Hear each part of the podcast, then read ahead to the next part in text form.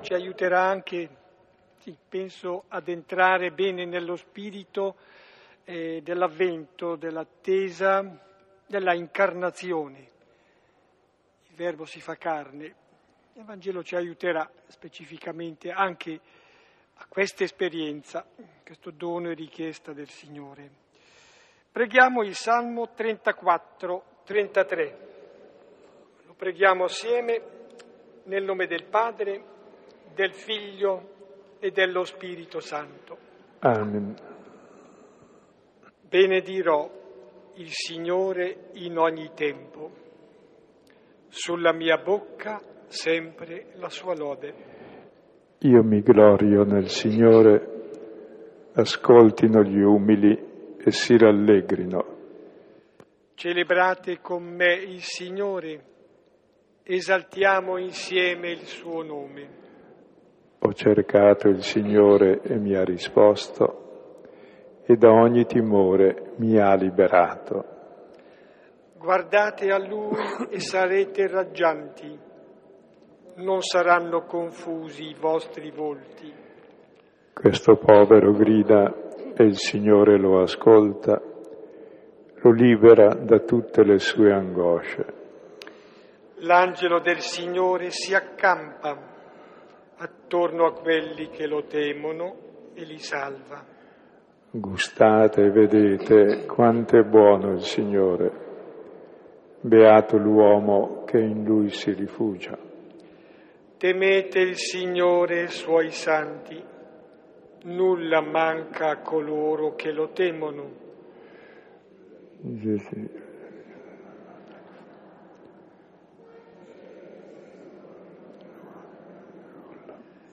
Venite figli, ascoltatemi, vi insegnerò il timore del Signore. C'è qualcuno che desidera la vita e brama lunghi giorni per gustare il bene. Preserva la lingua dal male, le labbra da parole bugiarde. Sta lontano dal male e fa il bene, cerca la pace e perseguila. Gli occhi del Signore sui giusti, i suoi orecchi al loro grido di aiuto. Il volto del Signore contro i malfattori per cancellarne dalla terra il ricordo. Gridano e il Signore li ascolta, li salva da tutte le loro angosce. Il Signore è vicino chi ha il cuore ferito, egli salva gli spiriti affranti. Molte sono le sventure del giusto, ma lo libera da tutte il Signore. Preserva tutte le sue ossa, neppure uno sarà spezzato. La malizia uccide l'empio e chi odia il giusto sarà punito. Il Signore riscatta la vita dei suoi servi, chi in lui si rifugia non sarà condannato. Gloria al Padre, al Figlio e allo Spirito Santo. Come era nel principio, ora e sempre, nei secoli dei secoli. Amen. Ecco ricchissimo al solito questo salmo, come tutti i salmi. E il versetto sesto che mi pare possa essere utile per, ah, per capire e gustare quello che il Signore ci concede. Dice il versetto sesto, guardate a Lui e sarete raggianti, i vostri volti non saranno confusi. La parola del Signore è seme, la parola del Signore è luce. Chiediamo di essere illuminati e di essere consolati con la luce della parola. Ecco, siamo nel capitolo ottavo di Luca che è tutto sulla parola di Dio. E questa sera siamo al testo centrale più bello, che ci dice la cosa in assoluta più splendida che possa capitare all'uomo, e l'uomo desidera essere come Dio. Ecco, questo testo ci dice che siamo fratelli del figlio e come diventiamo fratelli del figlio, cioè uguali al figlio, cioè Dio, figlio. E poi ci dice che per diventare fratelli dobbiamo prima essere madre, come Maria, un'esperienza che noi non abbiamo, molti di voi hanno, generare, ecco, siamo chiamati a generare Dio in questo mondo.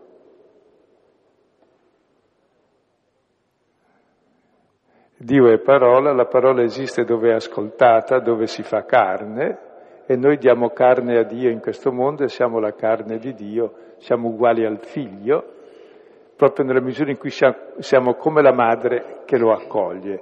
Quindi Dio si fa parola ed è parola e noi nell'ascolto che diventa intelligenza, che diventa amore, che diventa vita, diventiamo noi stessi come Dio, come il Figlio, fratelli di Gesù, perché abbiamo generato in noi la parola. E c'era Sant'Angela da Foligno che diceva che ogni cosa è pregna di Dio, era una mistica che vedeva in tutta la presenza di Dio.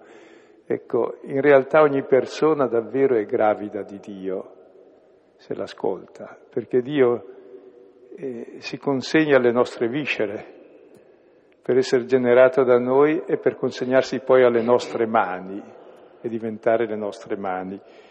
È un testo veramente splendido che ci parla prima, la parola abbiamo visto nel capitolo scorso è il seme, l'uomo e la terra che l'ascolta, perché la parola eh, non è fatta per essere parlata.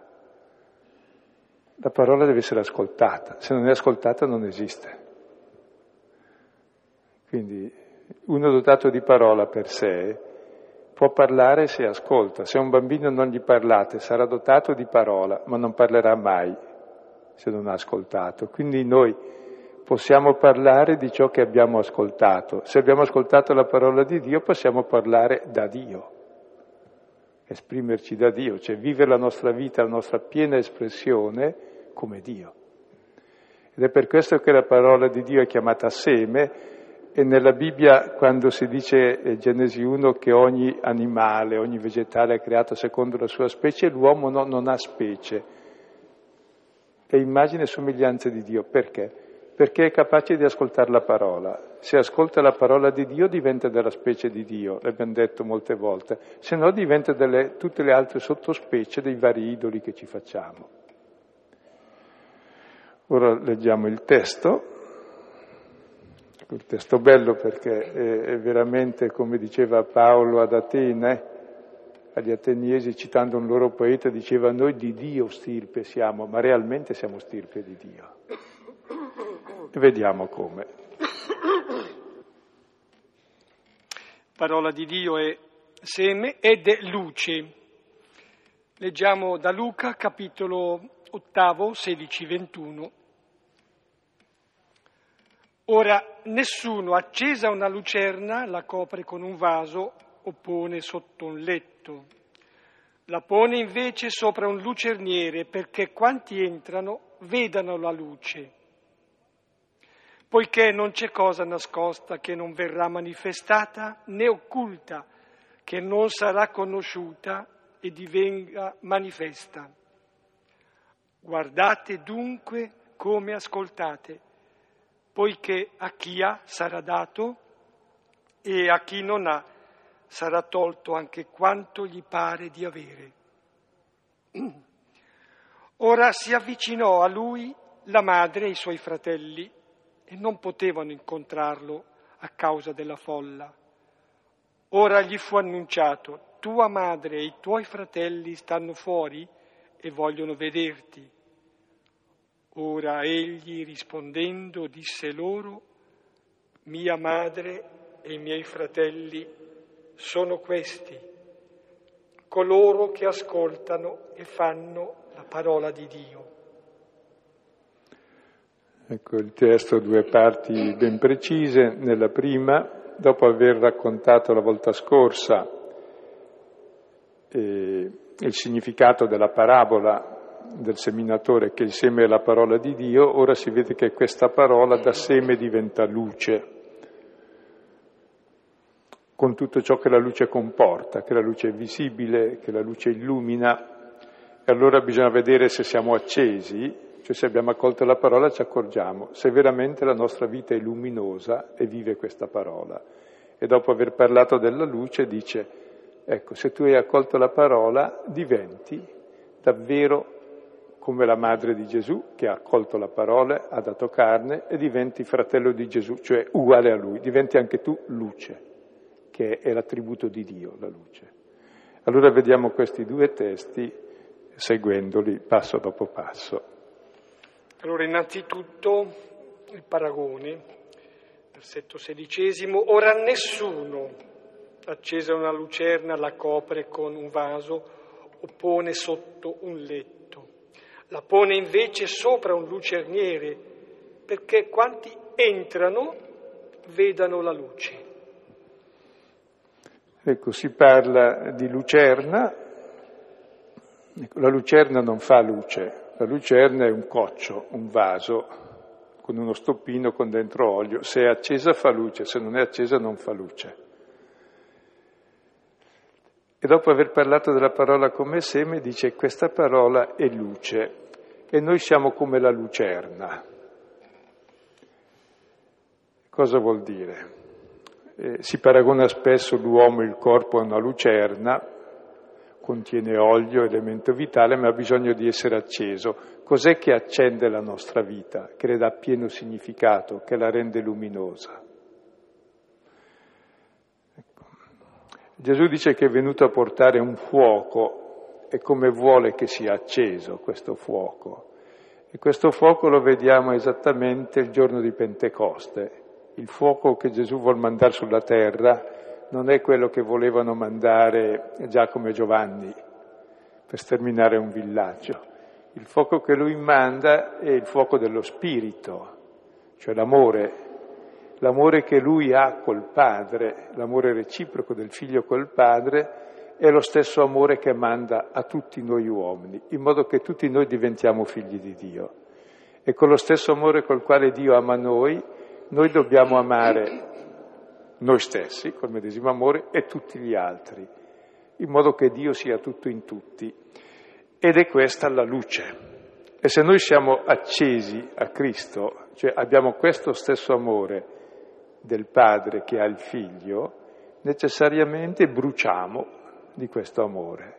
E se bruciamo di questo amore cosa facciamo? Diventiamo luminosi, illuminiamo gli altri diamo senso alla nostra vita, perché la luce vuol dire senso, calore, amore, mentre il seme è semplicemente qualcosa così di meccanico, vabbè, secondo la sua specie, invece la parola di Dio che seme è, è la specie della luce.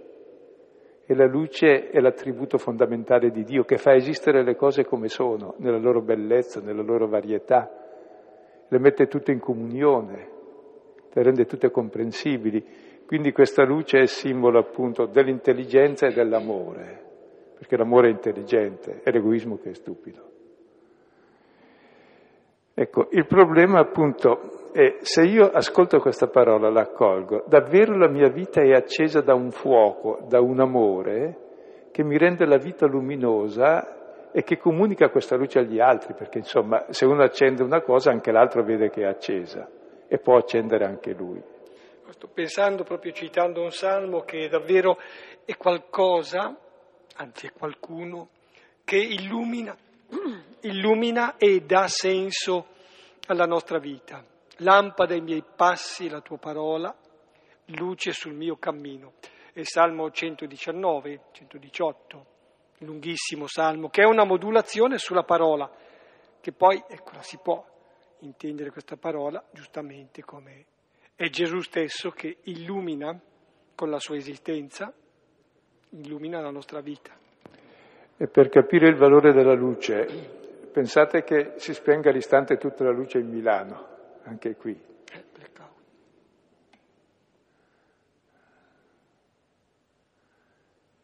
E che resti spenta per sempre e non sorga più il sole. Questa è la mancanza di luce. Ci sarebbe più nulla. Quel poco che esiste serve solo per farci male per diventare tutto un inferno. Quindi la luce è il giorno uno della creazione, non il primo, uno. Uno contiene tutto ed è il simbolo di Dio che fa esistere tutto e rende tutto fruibile, vivibile, lo mette in comunione, in comunicazione. Per cui il tema della luce è fondamentale. L'uomo desidera essere illuminato, vedere il senso della vita. E questa luce è l'amore. Quindi quel seme non è semplicemente un seme che fa così, fa nascere qualcosa, no, no, fa nascere qualcosa di molto divino, fa nascere la luce, la bellezza di vedere, di esistere, di comunicare, di scoprire il senso, la possibilità di vivere. Che poi è comunicata automaticamente questa possibilità di vivere, perché il seme per sé è chiuso in sé, esplode lui, ma è, è la sua vita solo, invece la luce è vita di tutti, perché la vita non è solo qualcosa che hai tu, perché la vita è l'amore, se hai l'amore è aperto a tutti e diventa il senso della vita e la comunicazione e permette di diventare uomini cioè immagine di Dio. Quindi è bellissimo questo passaggio della parola che è seme, ma questo seme è la qualità della luce. Se ricordate il prologo di Giovanni, chi c'era 5-6 anni fa, la parola è vita e luce degli uomini. Ha creato tutto, è seme di tutto, ma questo seme di tutto diventa luce negli uomini. Gli uomini che si accendono a questa stessa luce hanno la stessa luce di Dio, perché chi ama davvero è come Dio che è amore. E se uno ama a questa fiamma d'amore, davvero l'altro può essere acceso da questo e si comunica l'un l'altro questa luce, questo senso della vita. E tra l'altro Paolo dice che noi portiamo in vasi d'argilla proprio questa luce infinita eh, che è la luce di Dio che è brillata sul volto di Cristo e che ormai è brillata nel nostro cuore perché siamo accesi anche noi da questo amore. Ed è la parola che ci accende l'amore sempre. Eh? perché attraverso la parola, il bene che uno ti comunica, che tu capisci l'amore e allora la tua vita diventa luminosa. Ecco, andiamo un po' veloce se non arriviamo in fondo, siamo solo alle prime parole, neanche al primo.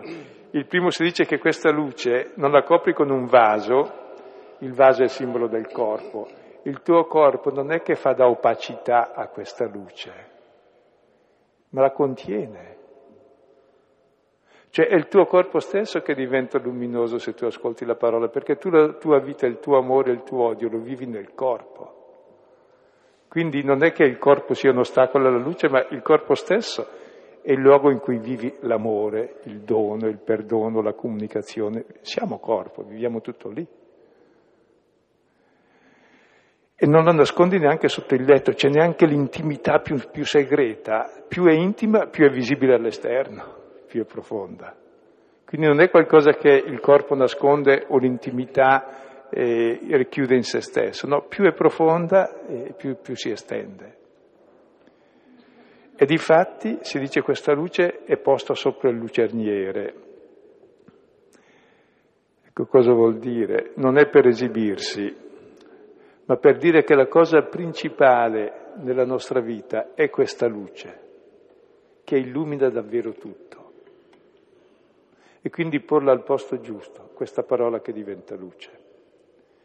Così quelli che entrano, e Luca è preoccupato non per quelli che sono dentro. Sì, Matteo parla di quelli che sono nella casa, parla cristiani. Qui invece sono quelli che vengono dalla gentilità, vengono da fuori, quelli che entrano quindi.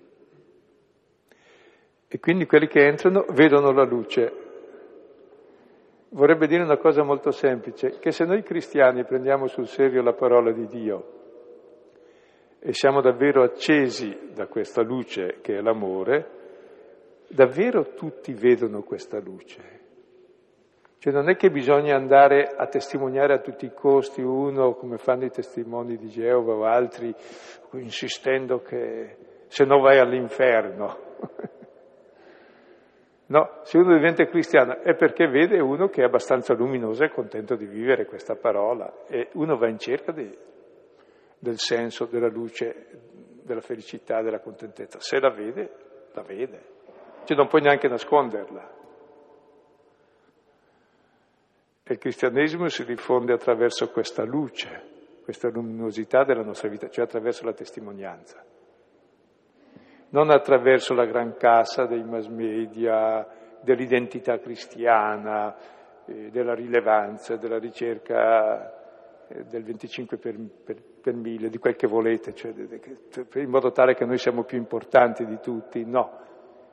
Se siamo accesi, illuminiamo, se no potremmo essere anche padroni del mondo, se già siamo padroni del mondo non illuminiamo più nessuno, diventiamo l'anticristo. Quindi il nostro problema è essere accesi.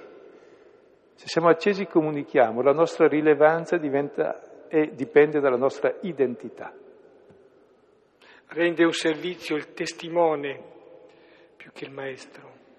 E tanto meno il propagandista, e tanto meno l'uomo di potere che vuole a tutti i costi imporre. Quindi, beh, siamo solo sul primo versetto, Filippo, scusa, andiamo avanti, eh, col, mea culpa. Non c'è cosa nascosta che non verrà manifestata, né occulta che non sarà conosciuta e divenga manifesta. Guardate dunque come ascoltate poiché a chi ha sarà dato e a chi non ha sarà tolto anche quanto gli pare di avere. Cos'è la cosa nascosta, la cosa occulta? La cosa più nascosta e più occulta è il tuo intimo, il tuo cuore. È quello che nel brano precedente eh, veniva chiamato il mistero della conoscenza del regno, che è il rapporto che c'è in Dio tra padre e figlio, questo amore infinito, questa è la cosa occulta. Bene, questa cosa occulta, stai tranquillo. È proprio ciò che è nascosto che si manifesta, non ciò che non c'è. Perché c'è chi è preoccupato di fare propaganda, molte esteriorità, ma se dentro c'è niente, propaganda il vuoto. Mentre proprio che ciò che è profondo e nascosto viene alla luce, non ciò che non c'è. E più è profondo e più è nascosto, più dà luce. Quindi, profondità, mm. secondo Paolo, Efesini 3, 18, è l'amore di Cristo che supera ogni conoscenza, appunto perché è profondo, mm. perché è grande, mm. vasto, largo, usa tutte queste espressioni che per dire qualcosa di inesprimibile, difficile da dire. E tra l'altro non è che la candela si preoccupi di illuminare, avete mai visto una luce che si sforza di far luce? La candela brucia e bruciando fa luce. Non è che si sforzi di sua natura, per cui per quanti sforzi si fa per accalappiare la gente, per imbrogliarla, per avere adepti, sì, avranno adepti, ma sempre gente oscura, nel senso che gli comunichi le tue tenebre e fai proseliti di morte, mentre invece la luce è, si comunica per conto suo. Ed è inarrestabile, mentre tutte le altre cose si comunica con violenza, con potere, con dominio, con prevaricazione, con norme e leggi adeguate che servono a noi, con tutti questi mezzi, mentre il cristianesimo ha un'altra via, come la vita, come l'amore. Quando capiremo queste cose, allora sarà bello. Ma un po' le comprendiamo anche se non vogliamo. E per questo Gesù dice guardate come ascoltate. Prima diceva di ascoltare, chi ha orecchie per ascoltare ascolti. Ora dice guardate il vostro ascolto. Cosa vuol dire guardare il vostro ascolto? Sembra strano, occhio all'orecchio. Sì, perché se veramente ascolti la tua vita è illuminata, quindi guarda com'è la tua vita, capisci se hai ascoltato davvero oppure se hai fatto finta di ascoltare. Quindi guarda ciò che ascolti. C'è un'applicazione intensiva, direi, quasi totalizzante, dell'occhio, dell'orecchio, del cuore, totalmente. Cioè, in fondo se tu non comunichi gioia e vita e amore agli altri, vuol dire che non hai ricevuto questa luce. Se non hai ricevuto questa luce vuol dire che non hai ascoltato la parola. Se non hai ascoltato la parola vuol dire che non hai fede ancora perché la fede è ascoltare la parola che diventa luce della tua vita e il riscontro è che vedi che anche l'altro ci vede. Tra l'altro anche la dimensione di testimonianza non è qualcosa di aggiunto al cristiano che si mette a fare propaganda perché così rafforza la sua setta, la sua congregazione, la sua idea, il suo ideale. No, è di sua natura come la luce non può non illuminare, come il fuoco non può non bruciare, come l'acqua non può non bagnare, così l'amore non può non amare, non può non diffondersi se c'è. ed è visibile. Vediamo che è una espansività incontenibile, necessaria, ineluttabile, provvidenziale. Ed è un'espansione infinita poiché a chi ha sarà dato, più hai capacità di ascolto, più accogli la parola, più diventi luminoso, più ami e più ami, più sai amare, più sai ascoltare e avanti all'infinito come Dio. Entri nella vita stessa di Dio che è amore ricevuto e corrisposto all'infinito. A chi non ha sarà tolto anche quello che gli pare di avere perché gli pare di avere, ma se non dai vuol dire che non ce l'hai l'amore, se non lo dai. Si possiede ciò che si dona. Ora il racconto. Tre versetti. Si avvicinò a lui la madre e i suoi fratelli, non potevano incontrarlo a causa della folla. Ecco, in, in questo testo, vedete, si parla eh, questo versetto di madre e sua, sua madre e suoi fratelli. Nel successivo di, eh, gli dicono tua madre e i tuoi fratelli. Ecco. E nell'altro ancora mia madre e i miei fratelli. Eh, c'è un passaggio, una crescita graduale in questi possessivi.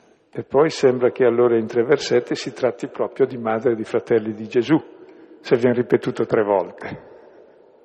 Quindi l'argomento è molto chiaro. Allora, questi si avvicinano a lui, la madre e i suoi fratelli, e non potevano incontrarlo.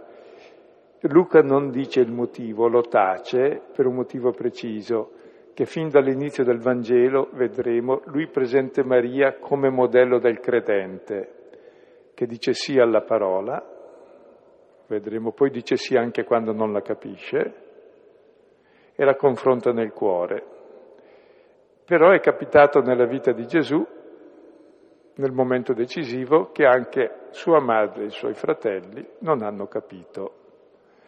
E qui molto più chiaramente Marco e Matteo dicono, e anche Giovanni, che i suoi insomma hanno detto molto bravo questo ragazzo, molto buono, anzi sa fare cose prodigiose, ha un solo difetto che parla. Se lui tacesse, lasciasse parlare noi, e noi lo useremmo bene perché fa davvero prodigi, cose bellissime, però si è tirato addosso l'odio dei teologi, eh, iscri- dei farisei, dei sadducei, degli erodiani, tutti vogliono ammazzarlo, poi c'è chi lo dice matto, c'è chi lo dice indemoniato, allora quei di casa sua dicono no, il nostro figlio, dice Maria, è veramente buono. E gli altri parenti dicono è buono, lo conosciamo da piccolo, però è, è un po' scemo è pazzo,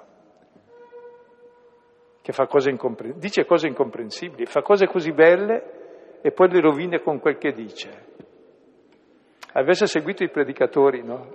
No, è forte sui fatti ma è debole sulla parola, insomma, ecco. Che è la parola? Non aveva un buon portavoce, aveva bisogno di un buon portavoce, che i miracoli li faceva proprio davvero però li guastava con l'interpretazione che dava e non aveva un buon, un buon approccio a, al pubblico. Beh, ci perdoni il Signore, ma così pensavano i suoi, questo è sicuro. lo dico gli altri due evangelisti. Luca invece è questo, non lo dice per sottolineare una cosa, che anche i suoi non possono incontrarlo e i suoi saranno i primi che dovranno per incontrarlo ascoltare e fare la parola perché Maria è madre di Gesù non perché l'ha messo al mondo, ma perché ha ascoltato la parola, anche quando non la capiva, e l'ha eseguita anche quando non la capiva. E allora Luca vuole sottolineare questo, ecco. mentre gli altri hanno sottolineato la prima parte di scandalo proprio, per dire guardate che siamo credenti, d'accordo, ma in realtà come prendiamo la parola di Gesù? Comprendiamo com'è scandalosa. Accettiamo questo scandalo oppure vorremmo che fosse diversa e la addomestichiamo? E allora vediamo, si avvicinano. I fratelli si intende nella lingua ebraica sono tutti parenti primi, si chiamano fratelli. Un po' il clan. Sì, Proba- probabilmente era morto Giuseppe, se no toccava a lui, e allora essendo morto Giuseppe sono, chiamano la madre perché è madre, però l'autorità è sempre di un uomo, l'autorità pubblica, quindi i suoi cugini maggiori che gli dicano torna a casa, oppure discutiamo un po' insieme. Tra l'altro questi poi saranno la prima comunità cristiana e anche questi suoi fratelli. Il primo vescovo di Gerusalemme sarà Giacomo, suo cugino. Non potevano incontrarlo.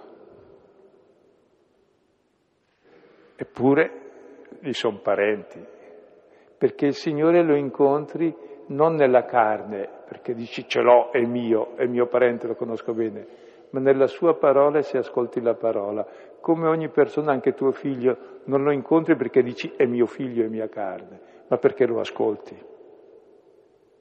Così anche le persone le incontri, non se ce le hai in mano, le hai uccise se ce le hai in mano, ma perché le ascolti e le accogli.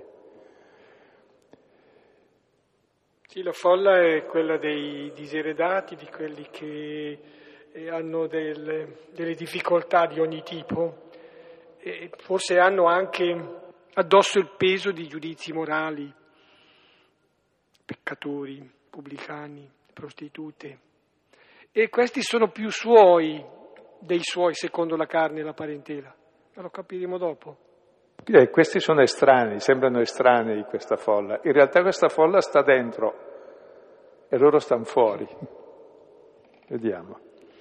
Voce di un cronista gli fu annunciato, tua madre e i tuoi fratelli stanno fuori, vogliono vederti.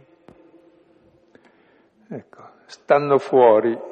Ricordate quando abbiamo detto l'interpretazione delle parabole, per capirle bisogna andare dentro e confrontarsi con Gesù. Fino a quando stai fuori non ti metti in discussione, ma vuoi mettere in discussione lui, tu stai fuori e non le capisci.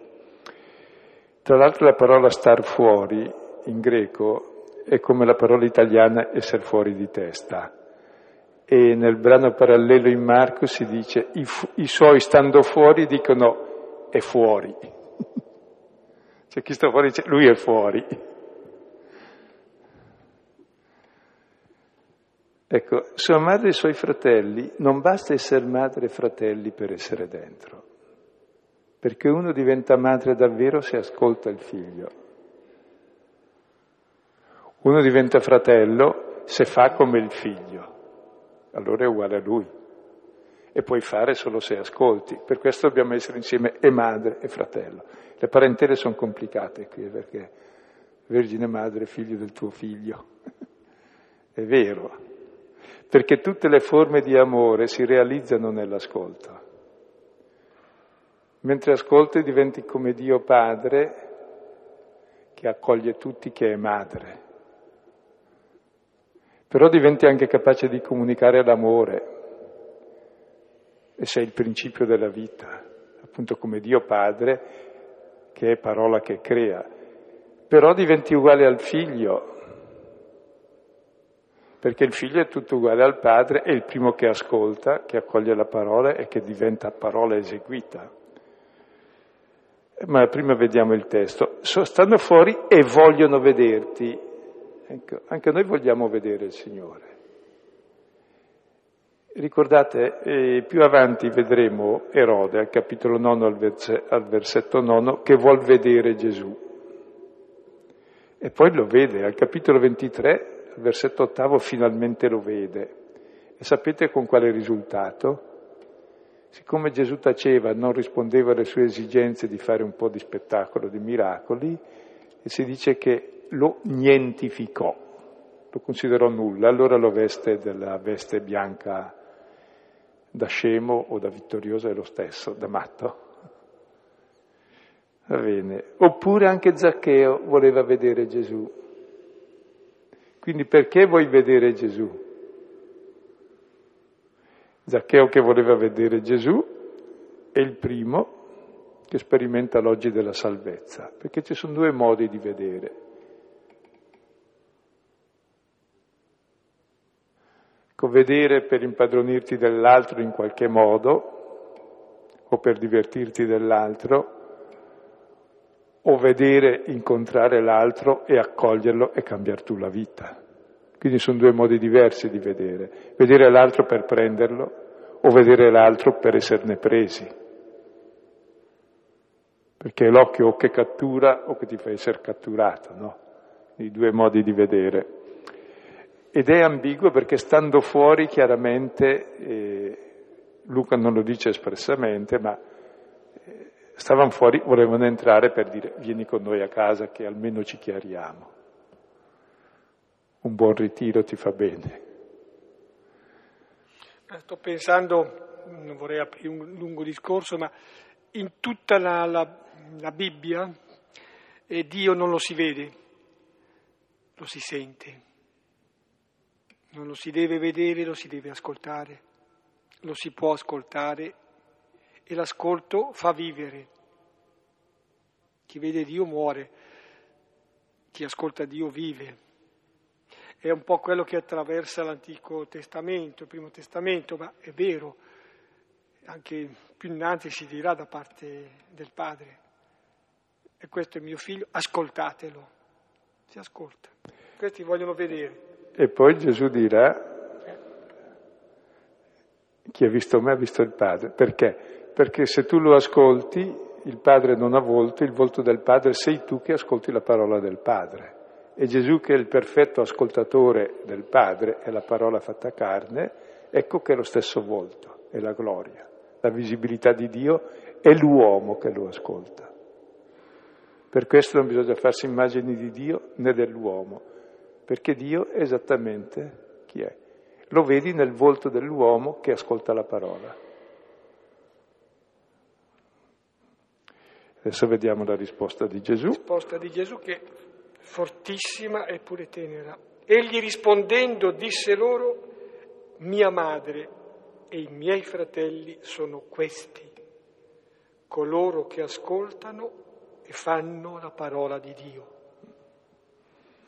Ecco, mia madre al singolare, e Maria è uscita in Luca all'inizio del Vangelo, i primi due capitoli, esce qui, uscirà il capitolo undicesimo quando una donna dice beato il ventre che ti ha portato e le mammelle che ti hanno allattato, e Gesù risponderà la stessa cosa, beati quelli che ascoltano e fanno la parola di Dio. Come dire che il ventre che concepisce è esattamente l'orecchio, chi ascolta concepisce l'altro, perché davvero ascoltando l'altro, l'altro entra dentro di te. Il figlio non è tale perché l'hai messo al mondo e l'hai buttato fuori, è tale non perché l'hai tenuto dentro e lo soffochi, è tale perché lo lasci entrare attraverso l'orecchio, lo accogli, lo ascolti come diverso da te e lo lasci esistere così com'è. Allora può vivere lui e diventi veramente madre se ascolti. E lui esiste perché ascoltato, noi esistiamo se ascoltati. Quindi la prima cosa che fa Maria è colei che ascolta e la vediamo nell'Annunciazione, dopo tutto il cammino della proposta di Dio, del dubbio, dell'interrogazione e del cosa fare, la risposta di Maria è avvenga a me secondo questa tua parola. Maria è la prima che dice sì alla parola, quindi accoglie la parola.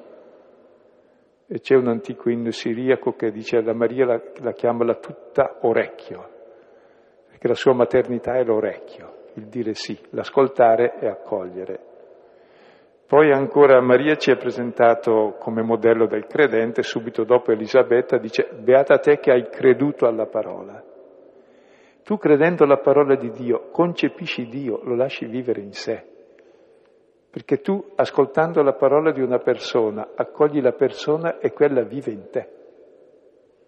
Il suo pensare diventa il tuo pensare, il suo sentire diventa il tuo sentire, il suo vivere diventa il tuo vivere. E davvero Dio, noi possiamo diventare come Dio proprio in quanto ascoltatori. Gesù è il figlio, è il primo ascoltatore del Padre per questo è uguale al Padre.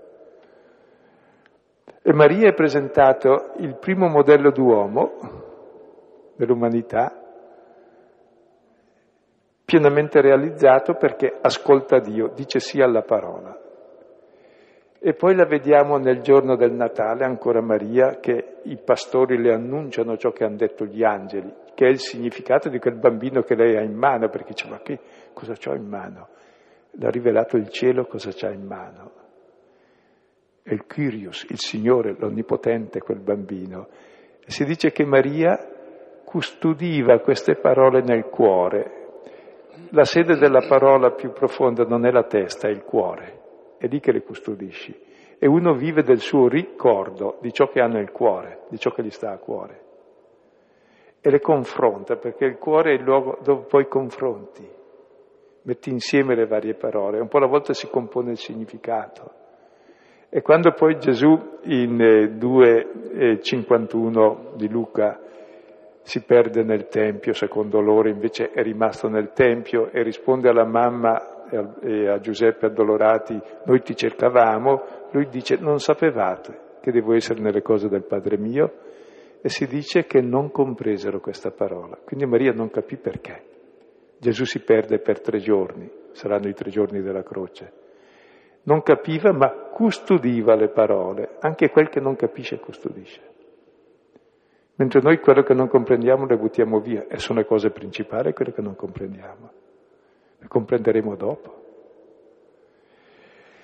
E così anche qui Maria è presentata come modello non in quanto ha dato la vita, ma mia madre sono coloro che ascoltano. Lei ha ascoltato la parola. E poi se ascolti fai, perché uno fa, vive secondo la parola che ascolta.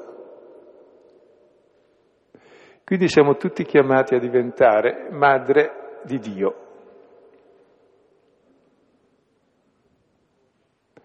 Per questo l'uomo è la sposa del verbo, della parola, del seme, perché concepisce Dio, il figlio.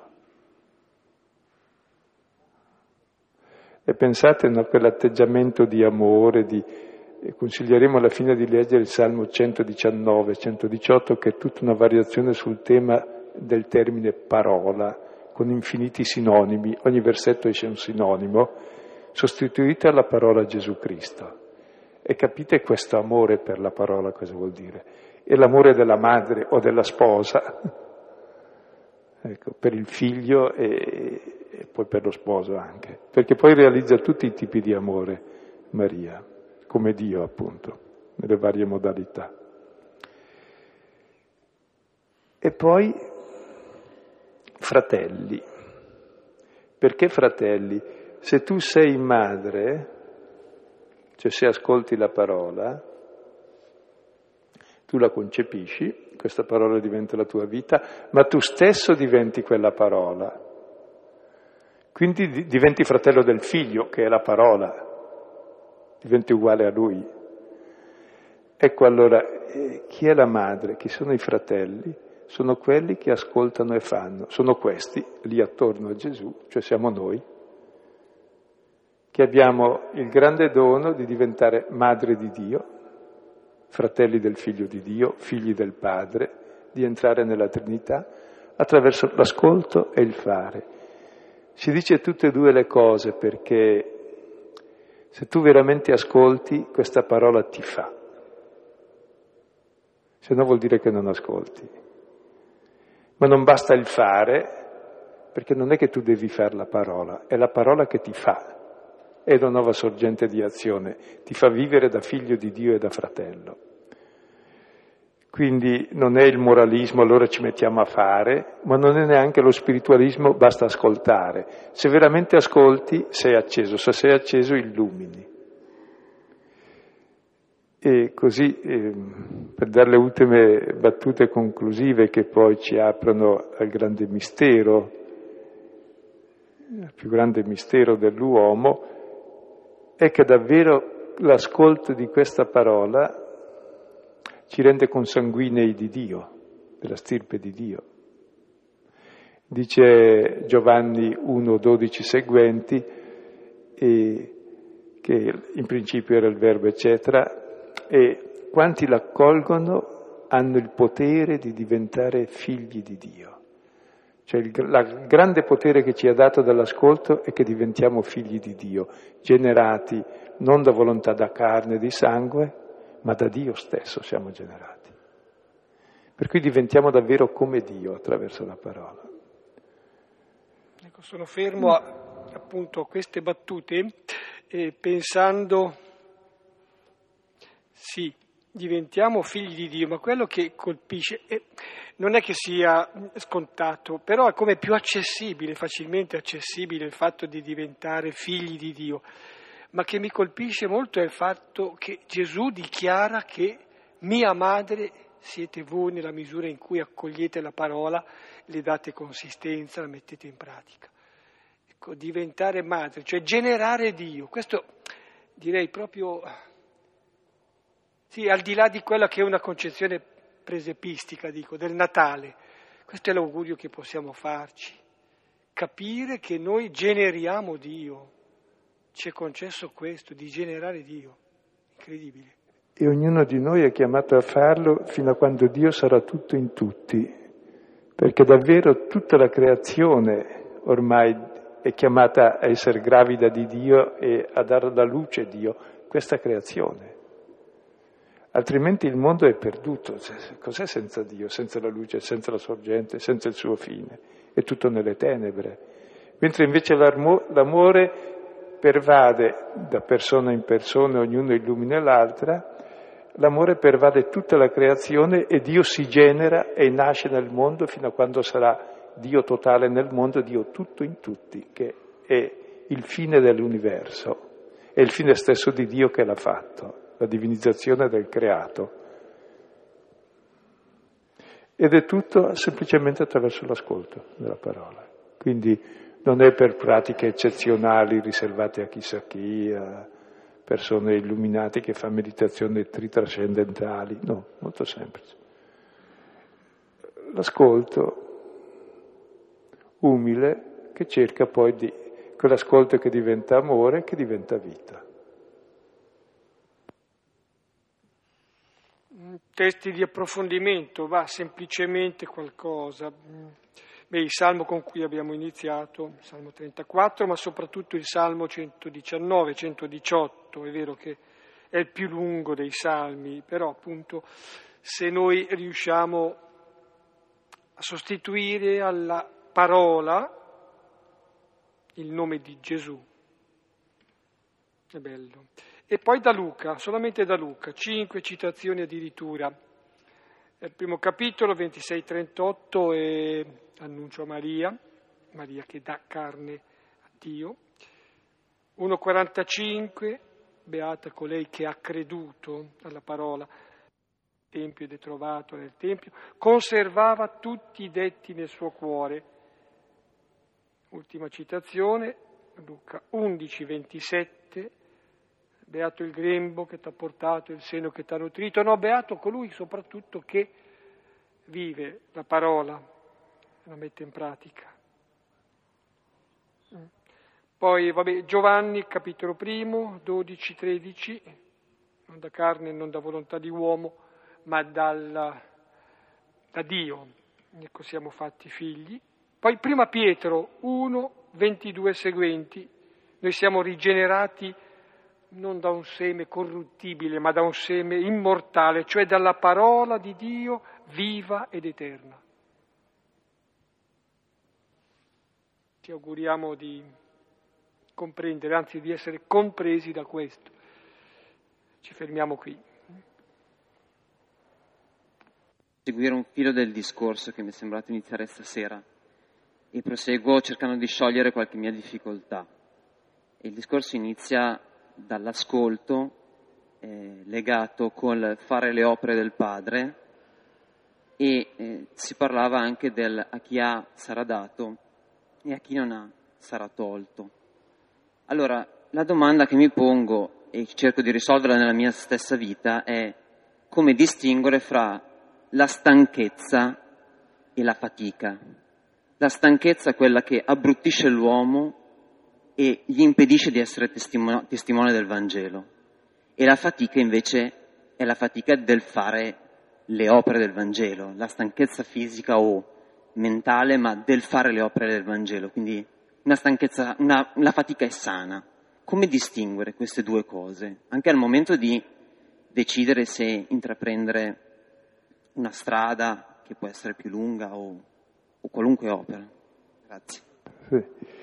Beh, l'amore per sé eh, non si stanca, però c'è una cosa, che ognuno ha la sua misura e se una cosa mi stufa talmente che non riesco a farla vuol dire che non è per me o non è ancora per me.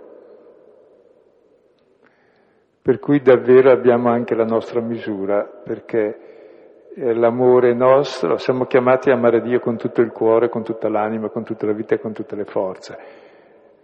Però con tutto il cuore che ho c'è limitato però più amo, più so amare, per cui c'è una crescita. E ciò che ora ti può stancare perché non sei ancora allenato, come se uno non è abituato ad andare in montagna e si stanca subito dopo i primi passi e dice manca ancora molto, uno invece allenato si diverte e più va più, più si diverte, così è la vita in fondo. Quindi è un dinamismo, non è che si dice beh adesso faccio un po' fatica a piantolino, po' di fatica bisogna farla perché ti aumenta l'allenamento, però è quella fatica che non è, è sportiva, cioè parte dall'amore, cioè perché ti piace, non per moralismo, non so se mi spiego. Se no presto o tardi mandi tutto in malora. Se invece perché ti piace, sei mosso davvero dalla passione e dall'amore e ti accorgi, fai un po' di fatica ma sei così contento di averla fatta e quando l'hai fatta sei più allenato e fai meno fatica. Mentre invece c'è un accumulo di fatiche perché fai cose contro voglia perché non vorresti farle. Allora il problema è forse, va bene, eh, non è quella la via del far sforzi mentali, ma veramente del cogliere questo amore che ha Dio per te e poi vivere quel grado che puoi. E più cresci nel sentirti amato, più sai amare. E la parola stessa accende in te l'amore perché ti fa capire questo amore. Cioè testimonia questo amore, ecco.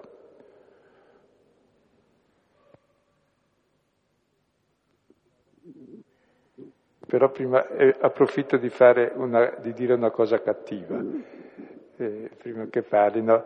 Hai, Siamo... pensato, hai pensato bene se puoi dire, essendo cattiva sì, cosa? penso eh. di sì. Va bene. L'avevi detta tu qualche giorno fa, allora la ripeto. qualche giorno fa Filippo aveva letto anche il compendio del catechismo, no? E facendo gli esercizi spirituali e diceva, guarda, stavano leggendo la seconda lettera ai Corinzi insieme in silenzio per otto giorni, ma si comunicava mezz'ora al giorno.